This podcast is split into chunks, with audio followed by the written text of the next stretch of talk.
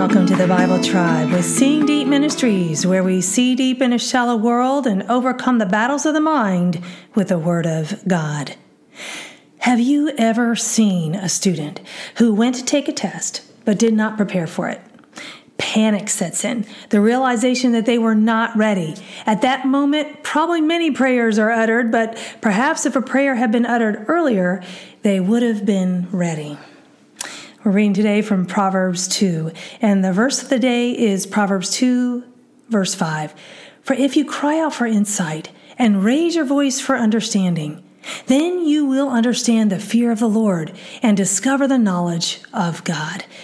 In context, I've seen it in raising all five of my kids and homeschooling for 23 years that that moment when they hit that wall, you know, they don't understand the topic, they don't think they can do it, it seems impossible.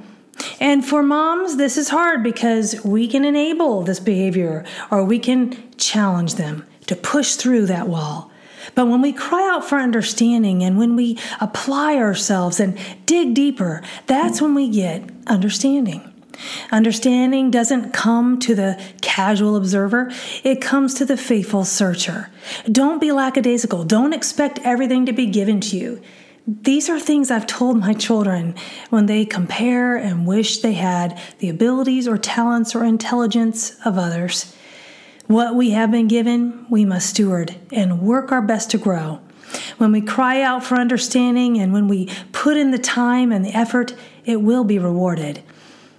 Rather than keywords, since we have done some of these keywords before insight, discernment, understanding what is it that you need from God?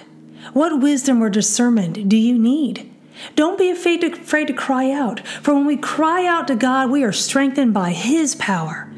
Thought of the day crying out to God with contrition is the strongest position. In application, crying out to God is not for wimps, it is for the strong who do not give up or give in. Go with God and His precious word, friends. Tune in tomorrow as we head back into the book of Luke.